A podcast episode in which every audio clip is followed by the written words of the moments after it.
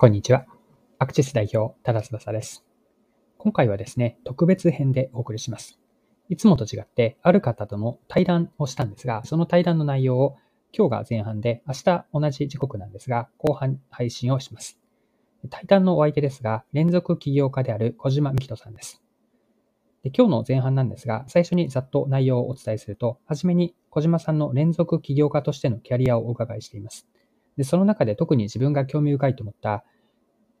小島さんが仕事で学ばれたことですね。ここにマーケティングの観点も入れて、すごく興味深い話だったので、掘り下げています。で、前半の後半では、ビジネスチャンスの見つけ方についてもヒントになるような話を伺っています。はい。では、早速始めていきましょう。よかったら最後までぜひお付き合いください。では、どうぞ。はい。皆さん、こんにちは。今日はですね、いつもの配信とは違う特別会になるんですけれども、ゲスト、え、このチャンネルで初めてですね、ゲストの方に来ていただいています。で、ゲストの方なんですが、小島美希人さんという方でして、あの別のビジネス向けのポッドキャストを配信されています。ビジネス向けのあのポッドキャストなんですけれども、新経戦略塾、経営のヒントプラスの小島美希人さんなんですが、今日はですね、ま、対談形式で特別編でお送りしたいと思っています。はい。では、まずはですね、小島さん、あの、自己紹介お願いしてもいいでしょうか？お願いします。はいえー、はじめまして、えー、小島と申します。えー、小島美希人と、えー、申します。じゃあちょっと簡単にですね、えー、自己紹介の方をさせていただきます。私、今現在48歳で、えー、28歳で起業を、まあ、サラリーマンから独立をしまして起業しておりますので、約今20年ほどですね、会社の経営の方をやってきております。でですね、あの、今、経営者向けの、まあ、新経営戦略塾という、まあ、勉強会の方を、まあ、経営者、もしくはこれから独立をしたい、まあ、例えば会社の、まあ、管理職の方とか、副業したい、そういった方向けの月額制の勉強会を、まあ、やっておりまして、まあ、私自身は、まあ、今までですね、まあ、何十個も事業を立ち上げてきてまして、今も自分が代表という会社っていうのは事業ではなくて、まあ、誰かに代表を僕の会社の幹部とか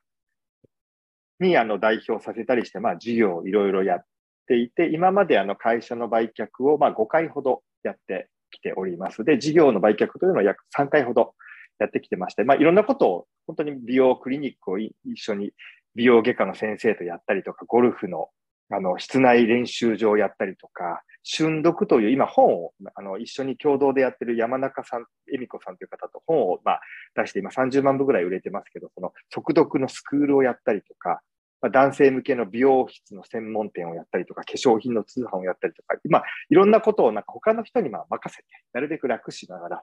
新規事業をまあやっていって、会社を売却して、それをまあ資産運用をして、まあ資産を増やして、まあ老後をなるべく安泰に過ごそうというような、そんな勉強会でも教えながら自分自身もそんなことを、まあ、やって、えー、います。こんな感じでいいですかね。はい、うまく。はい、ありがとうございます。いい、ありがとうございます。はい。はい、ありがとうございます。はい。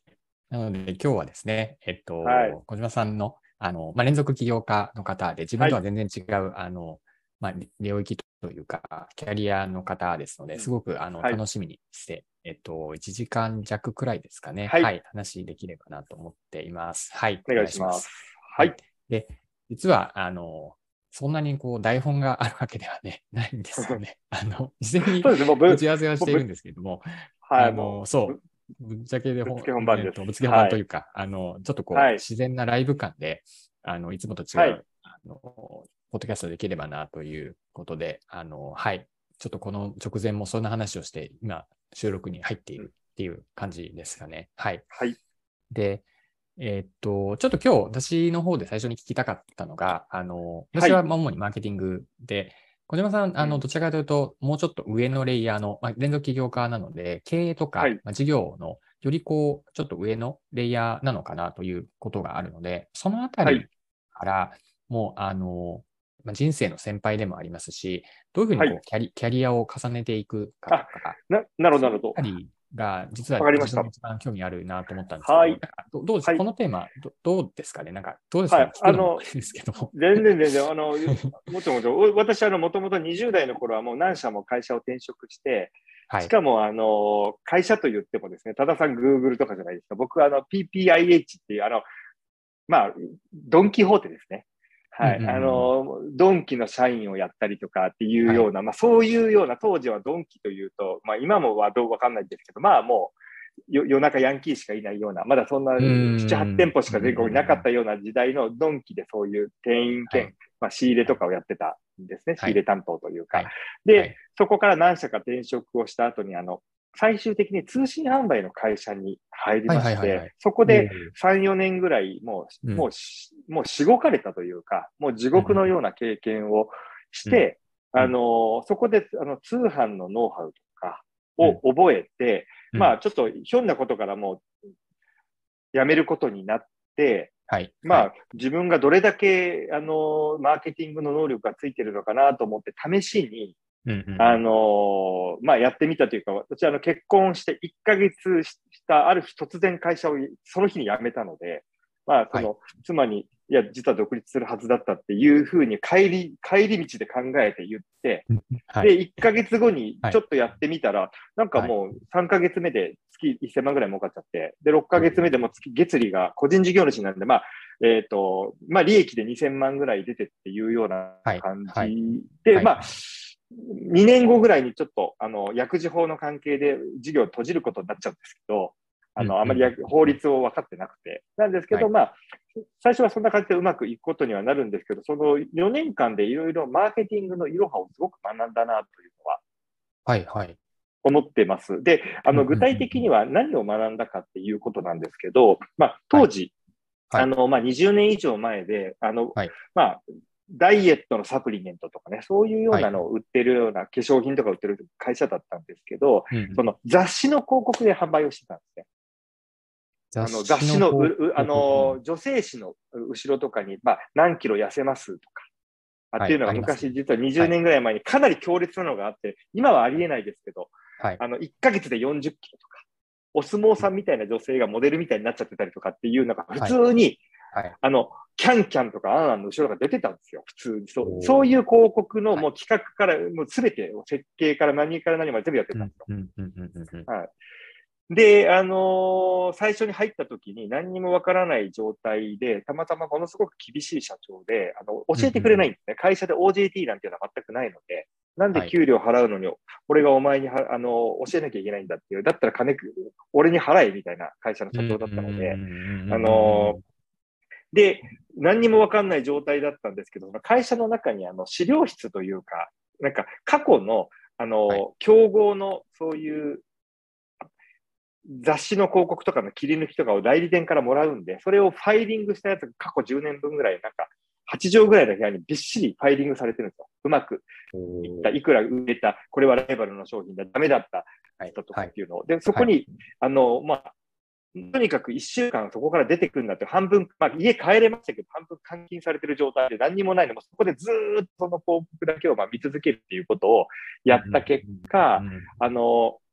どういうことで人が、あの、どういう広告っていうのは、あの、売れた、あの、どういうふうにやると、あの、どういう広告が売れないっていうのが、だんだんだんだんだんだんだんだん、なんかコツが分かっていってっていうような、はい。あの、で、自分で広告を、まあ、作るようになってっていう、なんか、そんな感じで自分の最初のキャリアというか、まあ、キャリアって言えるほどではないんですけど、いい。はい。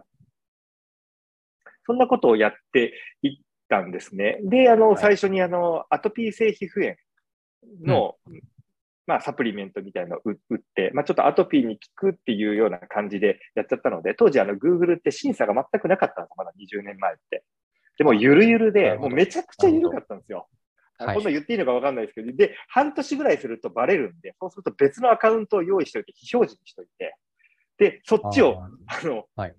で、また広告を出すみたいな、そんなのでうん半年にぐらい乗り越えられるってことを繰り返しているぐらい緩かった、昔は。うんうんうんうん。はい。なので、そんなことを、まあ、やっていた中で何が分かったかというと、実はお客さんっていうのは商品って全く欲しくないっていうことに気づいたんですよ。どういうことかというと、これはどんなビジネスでもそうなんですけど、お客さんが欲しいのは明るい未来なんだっていうのが分かったんです。つまり、僕がアトピーの商品をやってた時に、あの、アトピーの、あの、ど悩んでるお子様向けのうんまあ、健康茶みたいなの売ってたんですね。12,800円ぐらいで。な結構高いんですよ。あのーまあ、例えば小さい小学校のお子さん向けなので、はい。まあ、若いお父さん、お母さんにとって、まあ、普通のご家庭だと、まあ、1万2800円ってそんな安くないじゃないですか。そうですよね。あの、はい。っていう中で、なんで買ってくれるのかののかなと思ったときに、商品に対して価値があるというよりは、もう、あの、うん。その、例えば、その、お子さんがもう、その、朝、か、あの、アトピーで、その、もう書いてて、もうちょっと血だらけになってて、うんで、そうもう学校行きたくないって言ってて、いじめ、いじめられてて、今とステロイドとかの、今のと全然違ったんで、皮膚科の先生にも、まあ、ちょっとあんまり相手にされてなくて、なんか薬もあんまりいいのがなくて、で、旦那もお前のせいだみたいになっちゃってっていう中で、もうお母さんパニックになってるんですよ。辛いです。だからもう、電話で相談を受けると泣いてる感じなんですよ。どうしたらいいか分からはいないみたいな。はい。うん。なので、別に僕が提供する商品じゃなくて、その先の結局未来が欲しいだけであってっていうのが分かって、あの、その未来に対して無料でいろんなことやったけどダメ。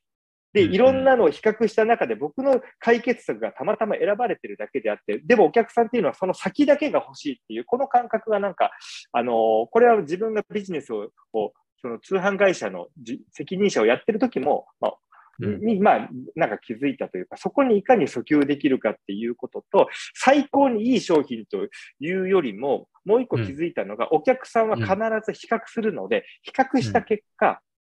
あの、結果的に全てのいろんなポイントで、あの、これが一番いいかなっていうふうに選ばれれば OK っていう、その、ず、すべてが他者評価っていうような、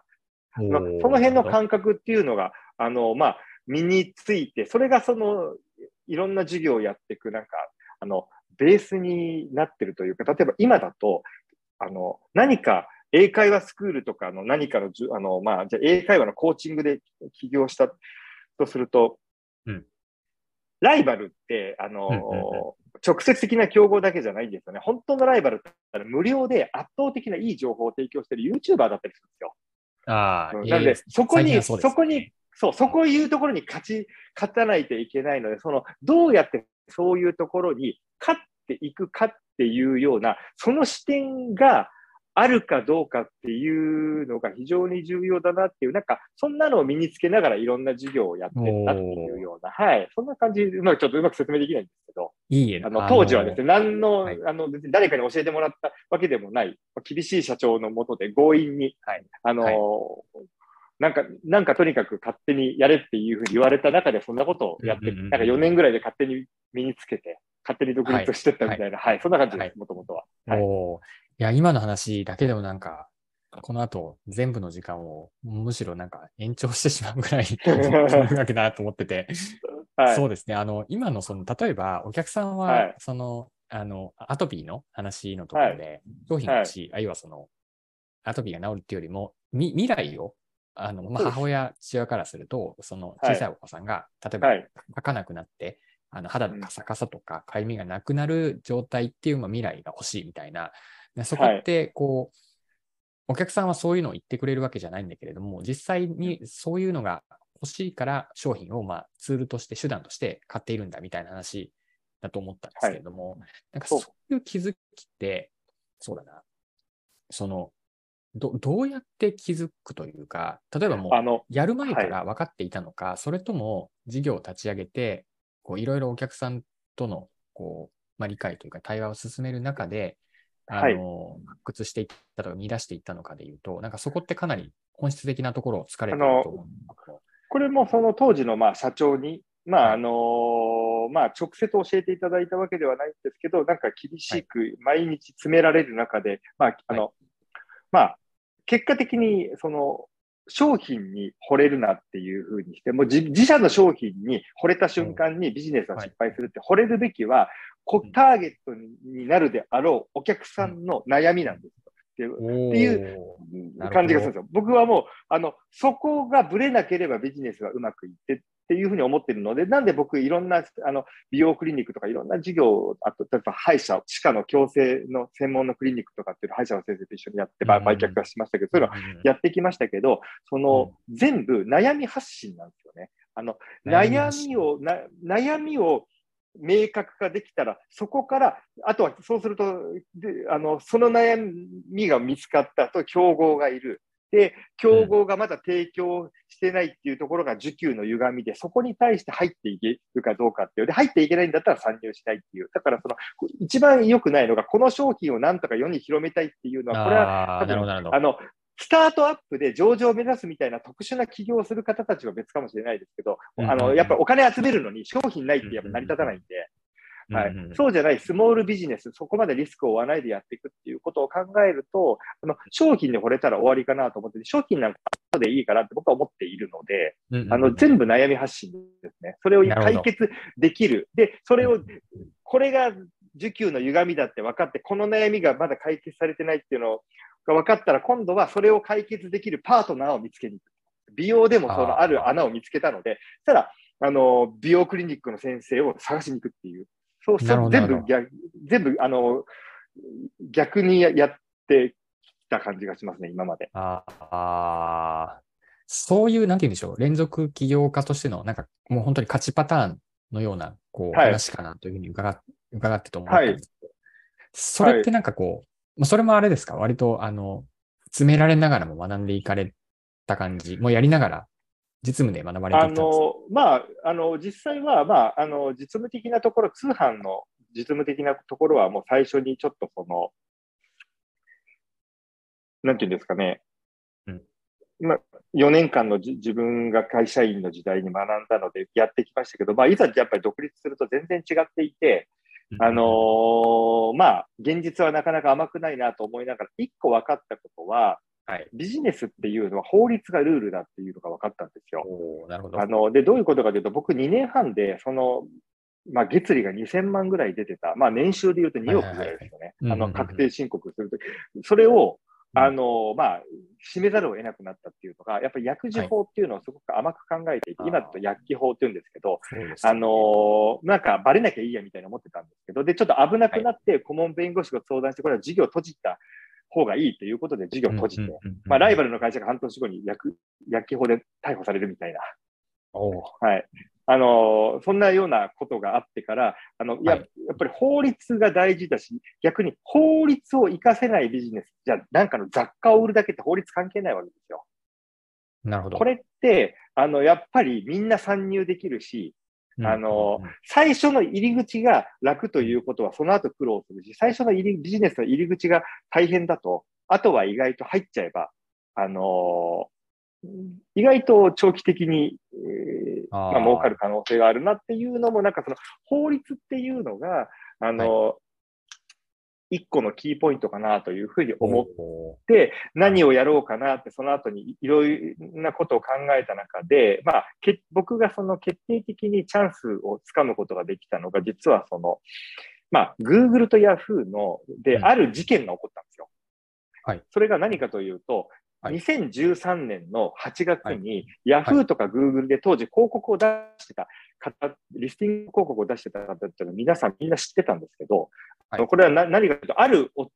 ある通知が来たんですね、Google とか Yahoo から。これ何かというと、来年2014年の4月1日から医療広告ガイドラインが変わります。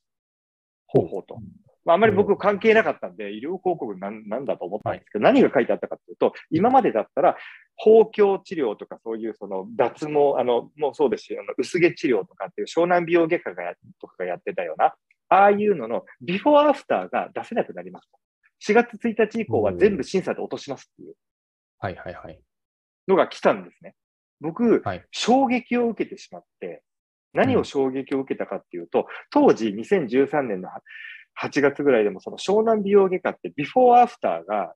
うん。8万件とか10万件あったんですよ。で、ギネスに申請をするとかって言ってるぐらいの、うんう賞レー数が多すぎる。こんなはいの誰も勝てないと思ってたわけですよ、大手が。何千とか。もう、まあ、あの、他のところでもなんかもう、まあ、数千件ビフォーアフターがあると、こんなの新規参入できないんじゃないかと思っうんてたんですけど、はい。それを見た瞬間に、はい。これって、大湘南美容外科だろうが、新しくや、やろうが、ビフォーアフターが出せないっていう意味では、文章とか、あの、セールスレターだけで、いけるっていうチャンスが来たっていう、なんかね、あの、雷に打たれたというか、嘘でしょみたいな。はい。っていうことが起こり、これはチャンスだと思ったんですけど、まあ、はい。あの僕、医者じゃないので、はい。どうしようかと思って、もう知り合いの知り合いの知り合いで、湘南美容外科の本院の部長の先生がいたんですね、イケメンな。なるほど、勤勤務医の先生、めちゃめちゃ稼いでる。がいて、その方と2013年の10月に会って、はいあの、一回会った後電話で、あの、8000万ぐらい僕が全額出すんで、はい。開業しませんっていう、なんかもうもうあある金全部そこ突っ込んだんですけど、僕が持ってた。あの、で、もう、あの、もしダメだったら返さなくていいと。はい。あの、でもうまくいったら折半しましょうと。まあ、結果的にその、それを医療法人化して売却っていうところまで行くんですけど、4年で。あの、あ5年か。なんですけど、それをその2013年の11月にその先生を口説き落として、なんとかして、で、12月に辞めてもらって、4月1日のオープンにまあ間に合わせるっていう。あ。で、あの、ビフォーアフターがない状態、ど、うんあの、そこ、そこでそのビフォーアフターを出せない状態なので、もう文章だけの広告を出して、まあ1年ぐらいで、一人の先生しかいないんですけど、月商8000万ぐらいまで行って、で、先生がもう翌年にはロールスロイスを2台買うみたいなことも、とこまで行っちゃって、はい。っていう、はい。まあ一応なんとか回収できてっていう感じで、なんかその、法律というのがやっぱり一個の、ぼあの、僕はキーワードかなと。いうふうにすごいね。思っている法律です。そんな感じのことをやったりとか、いろいろしてました。はい。なんかその、法律って、まあなんて言うんでしょう、そのゲームのルルール、割とこう、確固たるルールの、まあ、ゲームチェンジが、はい。まあ、図らずもこう外部のルルールが、法律が変わることによって、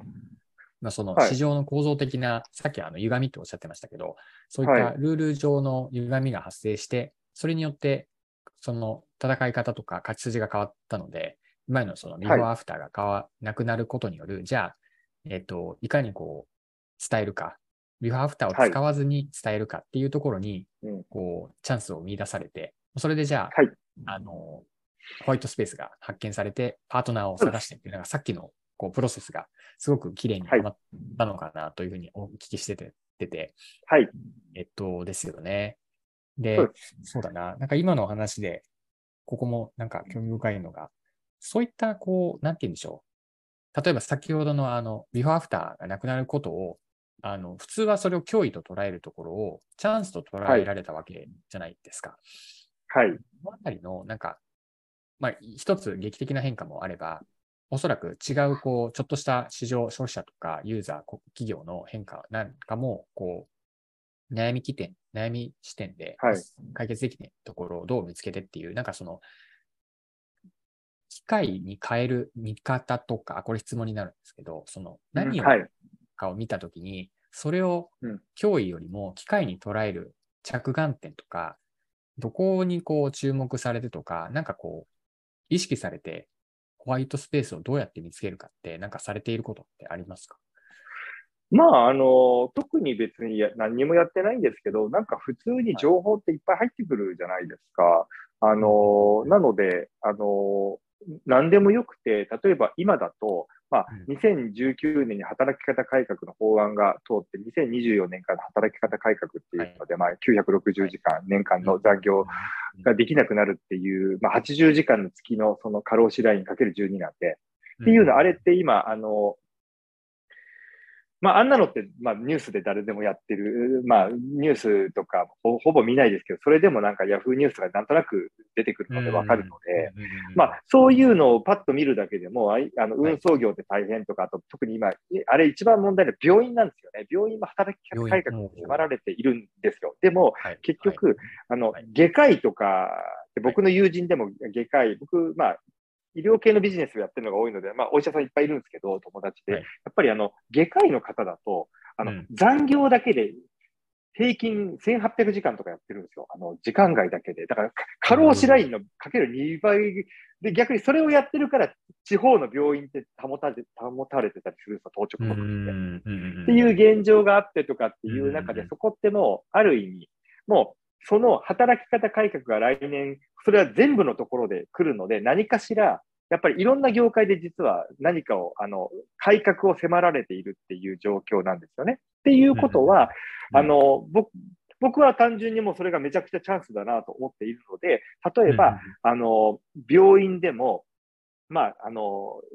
小さい病院がもっと効率化したりとか、その電子カルテ的なものを入れたりとかっていうのを今までやれなかったところが、もう強制的になんか世の中の風潮としてやらざるを得ない、やらざるを得ないとかっていうのも、あの、めちゃくちゃチャンスですし、あの、逆に言うと、あの、あとはもう一個チャンスだなと思うのが、例えば、その、これは2、3年前なんですけど、なんかその、はい、